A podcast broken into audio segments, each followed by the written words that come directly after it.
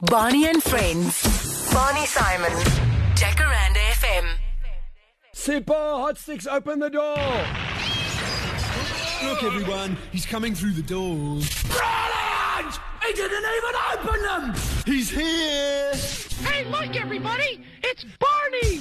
What a legend, Sipho, hot sticks, Mabuse with me until midnight.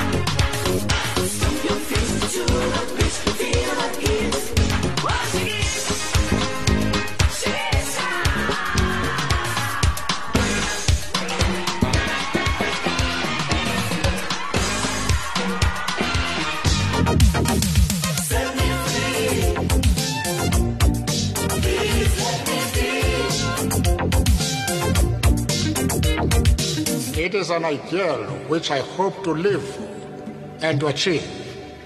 But if needs be, it is an ideal for which I am prepared to die, to die, to die.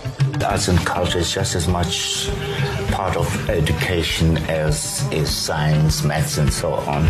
Sometimes we, we attach importance to just mundane material things when we, we could actually uh, uh, empower ourselves through interacting with our own souls through music. And uh, we feel that music should be part of a, a larger society, but we, are, we don't express that uh, as, as strongly as we should. I mean, for instance, you know that you go to funerals, to weddings, streets, and so on. There's always music around us, but we have not enhanced that to create a soulful environment for ourselves.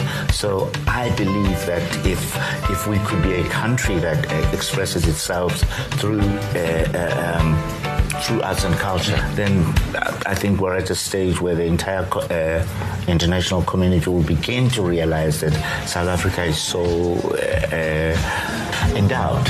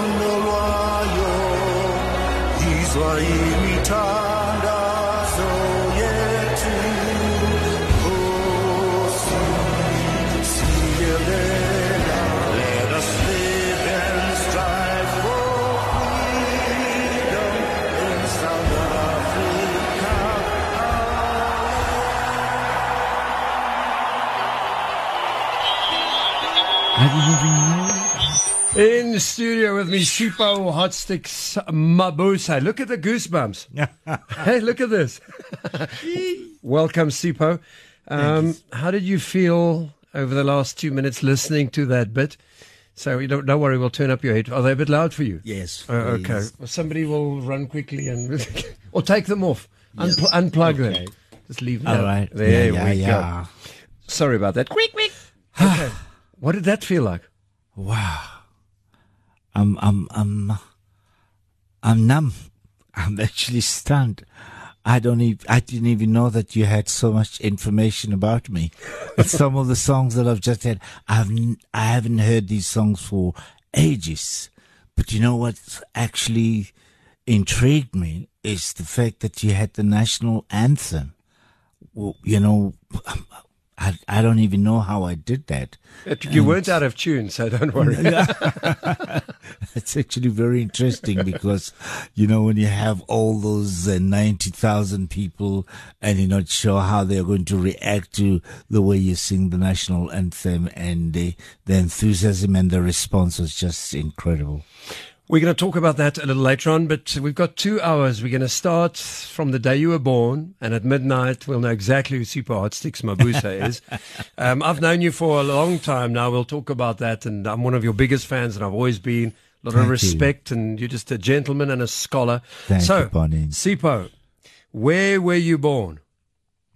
I was born in um, in an area called Shantytown in Orlando West, and this is basically where most of you know the political icons were.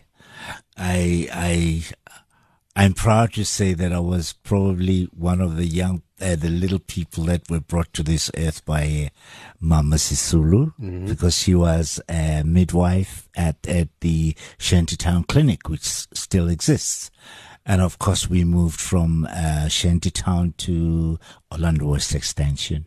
How old were you uh, When I was born, Back I mean. now, Uh, was it natural birth? Cesarean? Yeah, I can't remember. You I- didn't have your saxophone Well, I. I wouldn't. I wouldn't ask my mom that. You know, at that time, it's, Okay, so uh, how old were you? Any memories? Maybe five, six years old, seven. What what stands out if you think about it now? Is there a memory, a flashback that you always think about as, as a kid?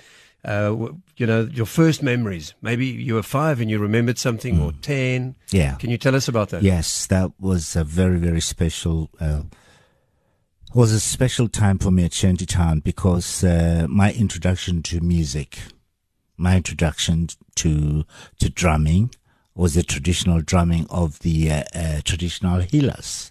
You know, opposite my house there used to be an uh, a traditional healer, which we- and that Emmanuel you know, I think he he was always uh, uh, um, excited by my uh, curiosity, and this one day he just called me, said, "Mushanyana, you know, I'll I'll translate that." "Ke a bona di rata ntho tsena, You know, I can see that you love these things. Come and play a bit. And I went in there, and I that was my first beginning, the first introduction to drumming and I started playing all these, you know, traditional drums. And he was fascinated by my playing. And of course, my parents, who were rather more Christian uh, orientated, didn't take kindly to that. they were not quite happy that I had to go and play traditional drums. But then onwards, of course, as a little child, I became even more curious every time, you know, the, the spirits would be invoked to try and, and, and do whatever they were doing at that time. Now, the other kids in your street, and I mean, did they pick up guitars? You know, the little. Uh, did they play any instruments at that No, not stage? So, so in Not your area where you I was grew up, probably the only, uh, you know, uh, curious, curious young person. Uh, perhaps with hindsight, uh, one could look back and say maybe that's where my my inspiration for musicianship came from, because um, not many of the young people, many of the young people in the townships were always uh, into soccer and pro- or probably going to the swimming pool, you know, or there there was just a, a stream down, you know, opposite the swimming pool. Would prefer to go to the stream rather than go to the swimming pool, and that's where how we learned how to swim. But uh, I was probably the only one that could. Uh, really uh, um, get into music. And of course, we had bands like the the Boggart Brothers, which uh, groups from uh, uh, uh, from Alexandra. You know, they've come around with the you know an artificial string bass. You know, we used to call it the Joker T bass drum because it was just a box, and these guys would have a guitar and that little single string. How they made music out of that still remains a puzzle for me because they would come in almost every weekend And we used to love those guys. They made incredible records as well. And we used to call them the Jocotee bands.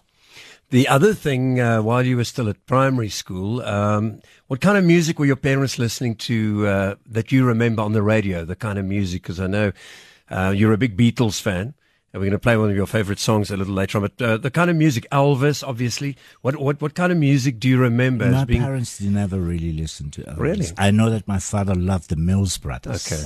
The Mills Brothers were, were, were the big thing. And of course, you know, uh, uh, radio was not like radio today. Yet at the time we used to have, um, what you call Rediffusion.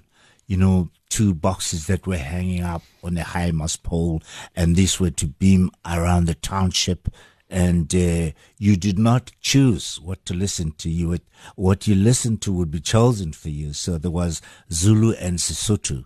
So if you're Zulu, you'd switch on to Zulu. If you if you're Mosotho, you'll switch on to the radio Sesotho.